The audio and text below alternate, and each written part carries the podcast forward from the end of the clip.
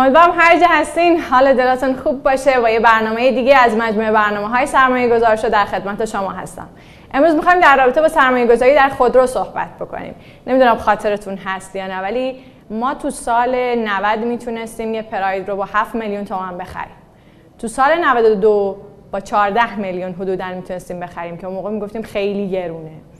بعد رسیدیم به سال 97 اواخر 97 که با حدود 50 میلیون می‌تونستیم یه پراید بخریم.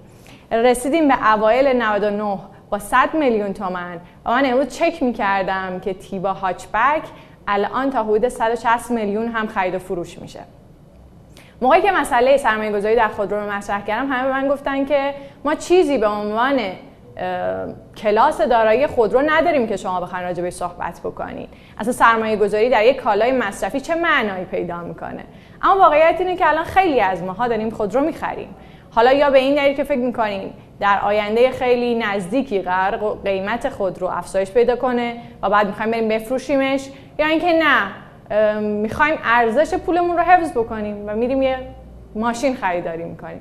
در کل این موضوعیه که به نظرم حتما باید راجع به صحبت بشه و من دعوت کردم امروز از جناب آقای دکتر کاکایی یکی از فعالان بازار خودرو برای اینکه به سوالات ما در این زمینه پاسخ بدن. آقای دکتر سلام و عرض ادب. به برنامه سرمایه گذارش خوش آمدید. سلام عرض می‌کنم خدمت شما و بینندگان محترم. در خدمتتون هستم. البته قبل از که شروع کنیم من یادآوری کنم من فعال در صنعت خودرو هستم بله. نه بازار خودرو بله بله بله. چون بازار خودرو در حقیقت نمایشگاه داره اینا که بنده بله بله من خواهی می‌کنم تماشا بله. می‌کنم خواهش می‌کنم اولین سوال من اینه که آقای دکتر آیا مثلا ما کلاس دارایی تحت عنوان کلاس دارایی خودرو داریم یا نداریم و اینکه کلا سرمایه گذاری در خودرو چقدر رایجه و در حال حاضر در ایران معمولا به چه صورتی انجام میشه همراه شما هستیم. بله. در خدمتتون هستم. ببینید اولا تو دنیا ما همچین چیزی نداریم به این صورت تاکید بکنم. و فقط در جایی مثل ایران و البته بعضی از کشورهای دنیا چنین اتفاقی میفته. خود رو یه وسیله که حد اکثر ده سال یه عمر مفید داره. البته تو ایران یه خاصیتی که داریم در اکثر مناطق ایران چون خشک و در حقیقت گرم هستن استهلاک موتور و خودرو پایینه. و لذا بعضا ما شاهد هستیم که بعضی از خودروها تا سی سال هم عمر می‌کنن. لذا یک کالای با ماندگاری بالا هست. از اون طرف متاسفانه به علت فضای در تورمی که در دو دهه اخیر به خصوص حاکم بوده البته در دههای گذشته هم بوده ولی که دو دهه اخیر رو اگر تمرکز بکنیم مشاهده می‌کنیم که خودرو به عنوان کالای سرمایه‌ای از طرف مردم دیده می شده البته من تاکید کنم در یه مقاطع خاص تاریخی این خودرو برگشته به سر جای خودش و شده یک کالای مصرفی. چه موقعی بوده؟ مثلا هلوش 1388 تا 89 من یادم هست که خودرو دیگه کسی برای سرمایه گذاری نمی خرید چون تولید بالا بود و از اون طرف ثبات اقتصادی وجود داشت. قیمت ارز ثابت بود به دلایل مختلف. نمی‌خوام وارد این بشم که چرا این اتفاق افتاده ولی به حال شرایط اقتصادی اینطوری بود. بعد دوباره اگر خاطرتون باشه همین اخیرا هم سال از 1394 تا 96 تقریبا دوباره برگشت خودرو به حالت مصرفی. در سال 96 دیگه تقریبا کسی برای سرمایه گذاری خرید انجام نمی‌داد. اگر خوب دقت بکنی خودرو یک وسیله که وقتی تورم نرخ تورم بالای یک رقمی باشه یعنی مثلا از 10 درصد 15 درصد بره بالا و بعضا از 20 درصد فراتر بره یک کالای خوب می‌تونه باشه. البته همینطور که شما اشاره کردید واقعیت اینه که وقتی ما در مورد بازارهای سرمایه صحبت می‌کنیم معمولا طلا سکه به اصطلاح ارز و حالا کالای مثل مسکن رو مطرح می‌کنیم نه خود رو. و طبیعیه که در شرایط مساوی خب انسان ها میرن به سمت اون سرمایه گذاری ها من یه یادآوری دیگه هم بکنم. وظیفه اصلی بانک مرکزی حفظ ارزش پول هست. و حفظ ارزش پول به معنای تورم تک رقمیه. این دیگه حداقل چیزی که من می‌تونم ادعا کنم. ولی وقتی که بانک مرکزی به هر دلیلی از توانش خارج میشه و تورم یک رقم دو رقمی پیدا می‌کنه و این دو رقمی هم هی بالا میره. مثل الان که می‌تونم ادعا کنم که بالای 40 درصد شده خب مردم دیگه حالا به فکر حفظ ارزش پولشون هستن. در چنین شرایطی مردم خب راه های مختلف دارن. یه حداقلش همیشه خرید سکه و ارز هست که یه خطر بزرگ داره این سکه و ارز. و اونم اینه که خطر دزدی داره در حقیقت. و حالا مسئله نگهداری اینها. ولی کن به حال به عنوان پایه پولی یکی از بهترین مبانیه که ارزش پول شما رو نشون میده و حالا باید حفظ بشه علل قاعده. ولی در کنار این خب ارز سکه خطراتی داره. ضمنا مثلا در چنین شرایطی که الان ما توش هستیم خرید و فروشش خیلی سخت میشه. و لذا حالا بازارهای دیگه در کنار این چی هستن؟ خب یه چیزی مثل مسکنه. مسکن البته ارقام سرمایه گذارش بسیار بالاتره. لذا کالایی مثل خودرو یک کالای میانه حساب میشه. و خیلی ها در اینجور شرایط اقدام به خرید خودرو می‌کنن. و خب البته به شرطی که قاعدتا امکان نگهداریش رو داشته باشن. حالا سکه و ارز در منزل هم به راحتی نگهداری میشه. اما خب خودرو باید در یک جای مناسب نگهداری بشه. پس شما دارید میگین که الان در شرایط فعلی به دلیل اینکه خودرو یک سری ویژگی هایی داره که باعث میشه که هم دسترسی پذیری بهش راحته همین که اون مشکل مثلا نقد شوندگیه که در مسکنداری ما اینجا نداریم باعث بله. میشه که آدم ها روی بیارن به اینکه بخوان در سرمایه گذاری بکنن در خودرو. صحبت کردیم. بله. گفتین که اگر که نرخ تورم بالاتر از تک رقمی بشه در این صورت اقبال مردم به خودرو بیشتر میشه. من می‌خوام بدونم که عذر می‌خوام. در سالهای گذشته مثلا ده سال گذشته اصلا رشد خودرو چقدر بوده؟ رشد قیمت خودرو چقدر بوده نسبت به سایر کلاس های دارایی و با در نظر گرفتن نرخ تورم؟ بله. سوال خوبیه. من اینجا باید یه نکته رو باز تشریح کنم. ببینید قیمت خودرو سه قسمته. یه قیمت پایه‌ای که خودروساز میفروشه به مردم. یه قیمتیه که در حقیقت شما در لحظه در حقیقت در اختیار داریم. و یه قیمتی که بعدا بازار از شما خریداری می‌کنه. به دلایل مختلفی الان سیاست گذارا یک سیاست خاصی رو پیاده کردن به بهانه حفظ ثبات قیمت در بازار قیمت رو در خودروساز سرکوب کردن. حالا در چنین شرایطی یک به صلاح سود مضاعف نصیب کسی می شود که مستقیما از خودروساز خرید می‌کنه. یعنی چی؟ شما مثلا پارسال اینطوری بود. کسی پراید می‌خرید چهل میلیون تومن ولی در آن واحد می‌تونست بفروشه تو بازار 90 میلیون تومن یعنی سودی بیش از 100 درصد.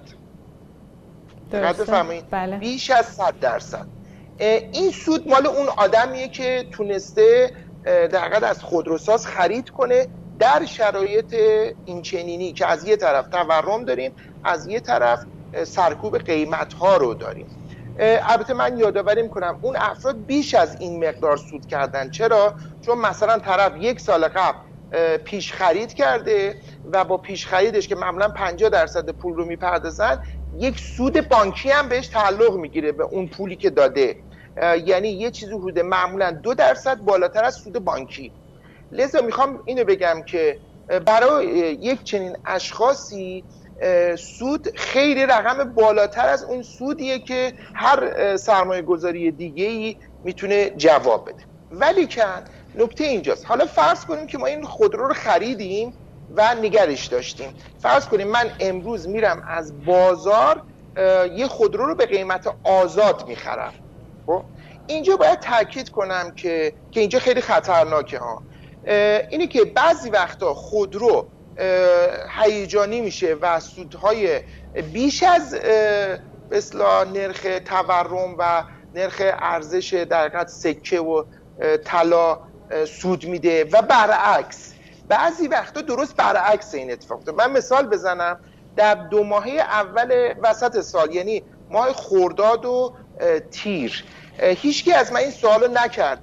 درست وقتی که بورس به شدت رونق داشت و بعضی ها سودهای 40 درصدی و 50 درصدی می‌کردن. جالبه بدونین پراید هلوش 90 میلیون تومن قیمتش بود.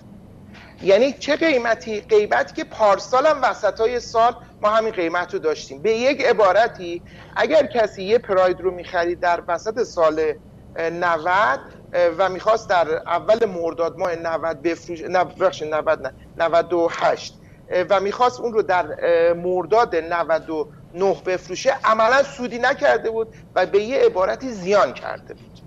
اما به عنوان مثال دیگه ارز کنم مثلا هلوش یکی دو هفته پیش قیمت پراید از 150 تومن بالاتر رفت. و باز دوباره برگشت به هلوش 120 میلیون 130 میلیون تومن. خب می‌خوام چی به شما توضیح بدم؟ می‌خوام این ارز کنم که ببینید متوسط افزایش قیمت خودرو حد اکثر به نرخ تورم می‌رسه. به طور متوسط. ولی کن اتفاقاتی در خودرو میفته که بعضی از مواقع قیمت پایین میاد پایین تر از اون نرخ تورم و برعکس بعضی مواقع سودای آنچنانی میشه ولی موقتی کاملا موقتی. لذا این خطر در بازار خودرو وجود داره. حالا من توصیم چیه معمولا در اینجور موارد؟ میگم کسی که می‌خواد مصرف کنه خودرو رو همین امروز با همه قیمت بالایی که داره باز بخره به نفشه نسبت به یه ما دیگه. اینو خیلی راحت بگم چون تهش اینه که داره ازش استفاده می‌کنه. ولی اگه به عنوان سرمایه گذاری می‌خواد اون رو مثلا توش وارد بشه باید خیلی دقت بکنه که در چه مقطعی داره می‌خره و در چه مقطعی می‌خواد این رو بفروشه. و البته اینجا هم تاکید کنم. خودروهای پایه برای سرمایه گذاری به نوعی بهتر هستن. یعنی چی خودروی پایه؟ یعنی خودروی مثل پراید و تیبا و پژو 405 و سمن و اونم از نوع رنگ سفیدش. چرا؟ چون شبیه سکه طلا میمونه. یک قیمت استانداردی داره شرایط استانداردی داره. البته در مورد خودروهای حالا به خصوص خارجی یا خودروهای مدرنتر ایرانی باید ارز کنم مثال بزنم. مثلا الان دناپلاس 600 میلیون تومن تو بازاره خب؟ به نظر من این قیمت حباب داره. چرا؟ قیمت به اصطلاح خودروساز 300 350 میلیون تومنه. و چون این خودرو تازه وارد بازار شده یک عده آدم هایی که دوست دارن هیجان رو دوست دارن و دوست دارن خودروی جدید سوار بشن قیمت های بالایی رو برای این پیشنهاد دادن.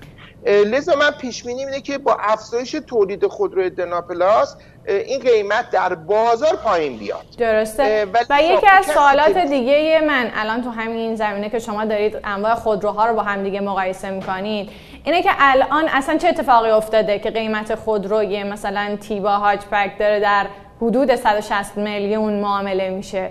آیا الان تو شرایط همون حبابی هستیم که شما میگین اون شرایط هیجانی هستیم و احتمال میره که تا چند وقت دیگه این قضیه دوباره برگرده بازار برگرده یا اینکه نه واقعا باید منتظر پراید هاچبک 160 میلیونی میبودیم از اول هم؟ بله. من الان به شما یه فرمول یاد میدم. شما ببینید قیمت هر خودروی پایه مثل پراید یا تیبا چیه؟ ببینید مثال ارز کنم. خودروی پراید در سال 96 البته اکثر خودروی ما در سال 96 به خاطر اون تعادل بازار که عرض کرده بودم خدمت شما یه قیمت منطقی داشتن. سود نمی‌کرد خودروساز و قیمت پایه بود. بله. این حدود 20 میلیون تومن بود. دلار در سال مثلا 96 هولوش 3 و نیم بوده. خب با دلار 25 تومن پراید باید بشود 137 میلیون تومن. و با دلار 30 تومن این رقم به بالای 220 میلیون تومن می‌رسه. اما شما مشاهده که می‌کنید می‌بینید نه همیشه عقب قیمت پراید یعنی می‌خوام اینجوری بگم برعکس اون که خیلی از مردم فکر می‌کنن. قیمت خودرو بالا نمی‌رود به اندازه نرخ تورم واقعی ما یا به اندازه کاهش ارزش پول.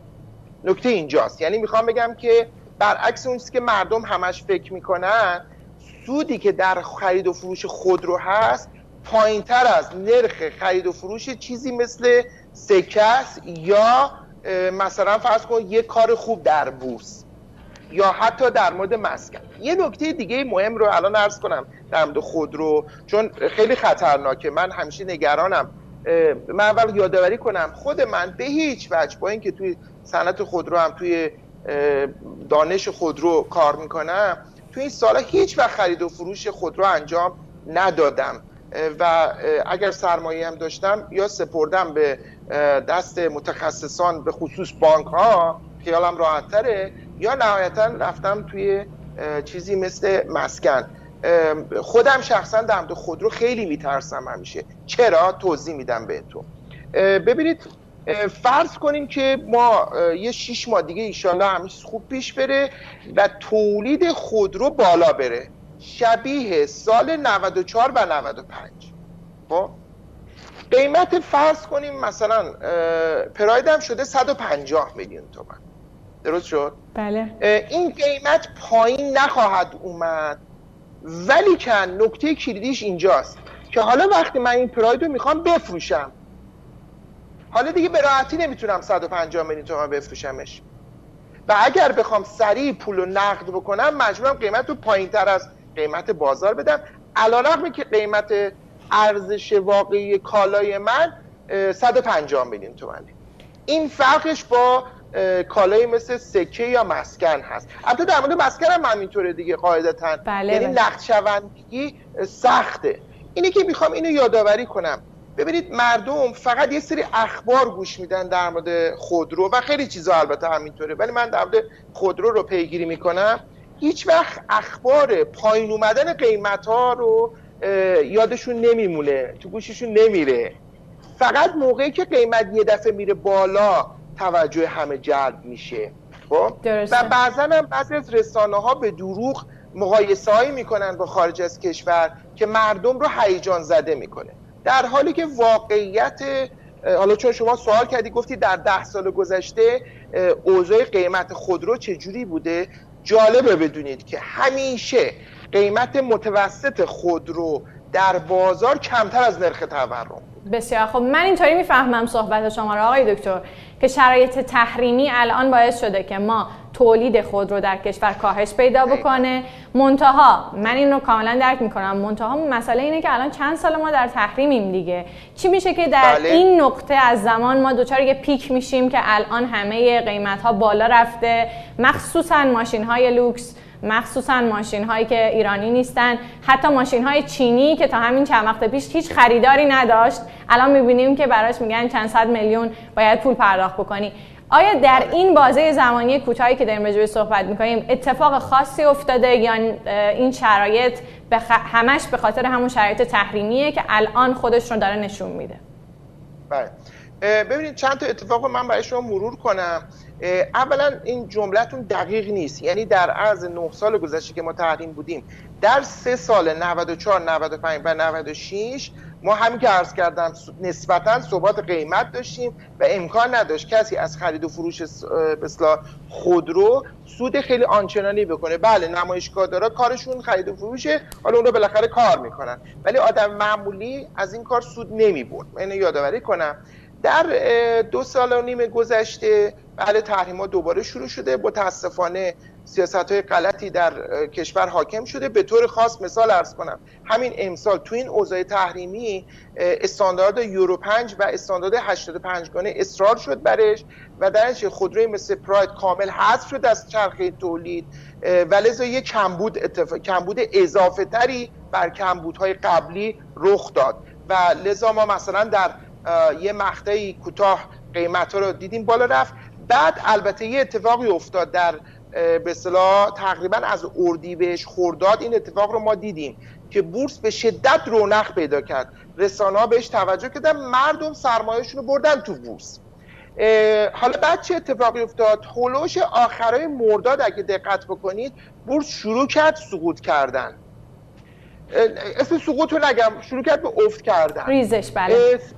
بله ریزش کرد. من سه هفته منتظر بودم تعجبم می‌کردم که چرا قیمت خودرو بالا نمیره. درست. خب؟ ولی جالبه از هفته سوم شروع کرد به این جهشی که شما میفرمایید. و به نظر من اینجوری تحلیل می‌کنم. مردم دو هفته اول رو صبر کردن چون دولت یه قولایی داد.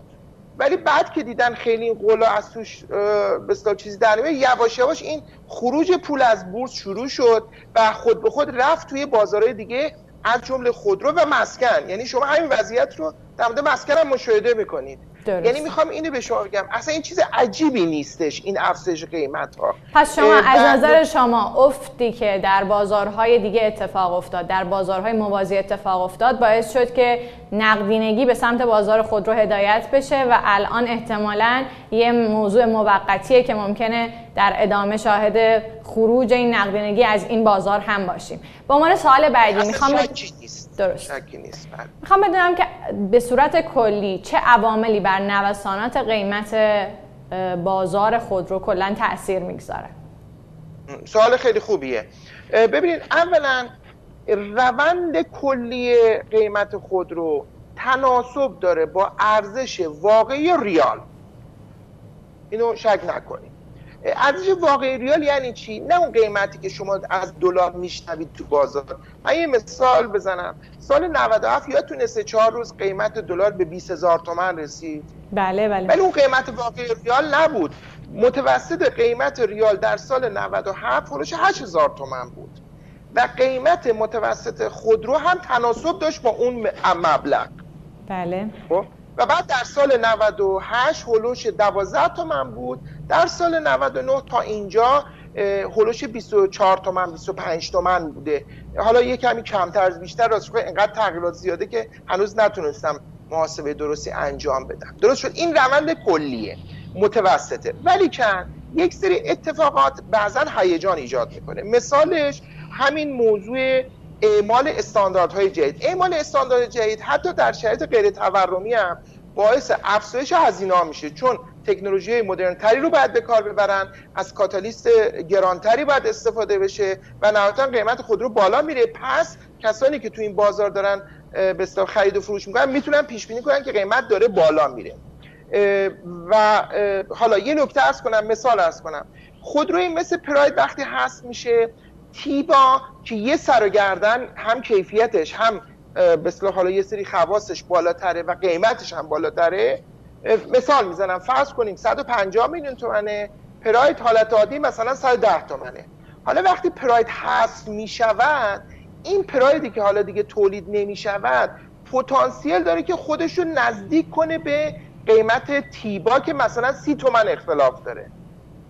اینجاست که حالا موردی مورد به مورد فرق می‌کنه خودروها. یه نکته دیگه هم که در نوسان خودروها هم اثر می‌ذاره هیجانات در بازارهای موازی هست که خب داریم مشاهده می‌کنیم. خیلی باید حواسمون جمع باشه.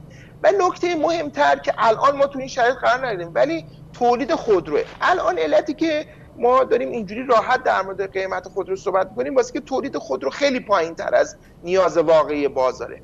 ولی بعدها که انشالله دوباره تولید خودرو بالا برود حالا اونجا نحوه عرضه خودرو در بازار هم اثر خواهد گذاشت. فعلا ما الان تو این شرایط نیستیم. یعنی ما تولید خودرومون یه زمانی یه میلیون 500 تا 600 هزار تا بود الان اونشه 800 هزار تاست. خب طبیعیه که عرضه به خودرو در بازار که مثلا هر چند وقت یه بار اتفاق میفته این خیلی تأثیری نداره و هیجان در حد یه هفته رو بعضا ایجاد می‌کنه.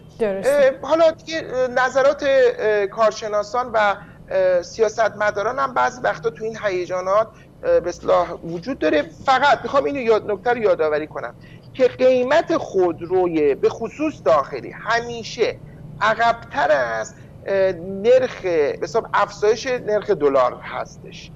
بله. اینو بله بله. خیلی من خودروی خارجی البته ببخشید اینم بگم در مورد خودروی خارجی یه مقدار ماجرا فرق می‌کنه که بعضا دلال ها و حالا بزرگان بازار اون قیمت رو دستکاری می‌کنن و بعض جات حبابی تا حد 20 درصد هم من شخصا مشاهده کردم که پیش خیلی سخت خیلی سخته. نمیشه به این راحتی توضیح داد چه اتفاق میفته چون در یه عده بازار دستکاری می‌کنه. راستش من خیلی دوست دارم وارد این سوالات بشم که خب چرا بحث آزادسازی خودروهای وارداتی در ایران اتفاق نمیافته ولی در چارچوب این برنامه فعلیمون نمی گنجه امیدوارم بتونیم در برنامه های بعدی راجع به این قضیه صحبت بکنیم. ولی الان یه سوال مشخص هم اینه که فارغ از این که حالا ما بخوایم الان خرید بکنیم یا بعدا خرید بکنیم عموما سرمایه گذاری در خودرو بهتره چطوری باشه؟ بهتره بریم ماشین نو بخریم یا دست دوم بخریم ماشین های لوکس خریداری بکنیم یا ماشین هایی که گفتین ماشین های پایه‌ای هستن؟ بله سرکار خانم من متاسفانه آدم خوبی نیستم برای این سوال شما چون اصولا در سرمایه گذاری آدم کانسرواتیوی هستم. بله محافظه کار دیگه. محافظه کار هستم بله. و شاید این سوال خوب نباشه چون اعتقاد دارم آدم هایی که کار ریسکی می‌خوام بکنن باید تمام وقت وقتشون رو بذارن برای مطالعه روند بازار من به عنوان آدم محافظه کار ترجیح میدم اگه بخوام خودرویی بخرم خودروی سفید صفر کیلومتر پایه باشه که خیالم راحت باشه که ایست استاندارد دستم هست و هر وقت می‌خواهم اون رو نقد بکنم دیگه چک و چونه نزنم و بدونم نرم بازار چیست. درسته. ولی برعکسش هم هست. اونهایی که اهل ریسک هستن طبیعیه که پولی که دارن مثلا میگم یه موقع شما 150 میلیون تومن پول داری یه موقع 300 میلیون پول داری. نگاه کنن به اون 300 میلیون و ببینن بهترین خودرویی که می‌تونن در اون لحظه بخرن چیست. طبیعیه که اون افزایش قیمت بیشتر هست تا وقتی که مثلا من دو تا پراید بخرم. درسته متوجه این مثال خوب بود دیگه. بله بله. یعنی من خودروی 300 میلیونی داشته باشم بهتر از خرید دو تا خودروی پراید یا مثلا تیپای 150 میلیونی احتمال افزایش قیمتش وجود داره. آقای دکتر به عنوان آخرین سوال من اینطوری متوجه شدم که شما سرمایه گذاری در بازار خودرو رو در شرایط فعلی توصیه نمی کنید ولی به عنوان یک کالای مصرفی که الان کسی بخواد این ماشین بخره و ازش استفاده بکنه الان شرایط رو مناسب می‌دونید. اگر نکته در این زمینه دارید و توصیه دارید به کسانی که به هر حال می‌خوان به بازار خود رو ورود بکنن من ممنون میشم این رو خیلی کوتاه پاسخ بدین. خواهش می‌کنم. بازار خودرو بازار حرفه‌ای است و من پیشنهادم اینه که سعی کنن دوستان اونهایی که حرفه‌ای نیستن تو هم بازارهای بورس یا موارد دیگه باشن. و بازار بورس هم بازار حرفه‌ای است. بله،, بله. بله. خب باشه. در مورد بورس من شخصا اینجوری همیشه اگر کاری هم می‌خواستم بکنم پولم رو سپردم به آدم های حرفه ای بله یعنی به صندوق ها بله. صندوق ها این کمک رو به ما می‌کنن که یک اطمینانی رو به ما بدن. بعد هم خود رو اگر حرفه ای عمل نکنید می‌تونید زیان بکنید. و همونطور که شما فرمودید اگر احیانا کسی نیاز به خودرو داره و پولش رو الان داره منتظر فردا نباشه. همین امروز سعی کنه که خودرویی که نیاز داره و می‌تونه ابتیا کنه بره دنبالش و اقدام کنه. البته عذرخواهی می‌کنم باز در همین جا باید یادآوری کنم مواظب کلاهبردارها هم باشن چون الان این روزا خرید و فروش خودرو هم خودش دردسری شده. درسته. خیلی ممنونم آقای دکتر صحبتاتون خیلی مفید بودن. من با شما خداحافظی می‌کنم. خدا نگهدار. خب فکر می‌کنم جنبندی خود آقای دکتر کاکایی خیلی مناسب بود و تونست قشنگ منظور رو برسونه. امیدوارم که حالا اگر می‌خواین تصمیم بگیرید که در بازار خود رو وارد بشید صحبت های امروزمون تونسته باشه به شما کمک بکنه.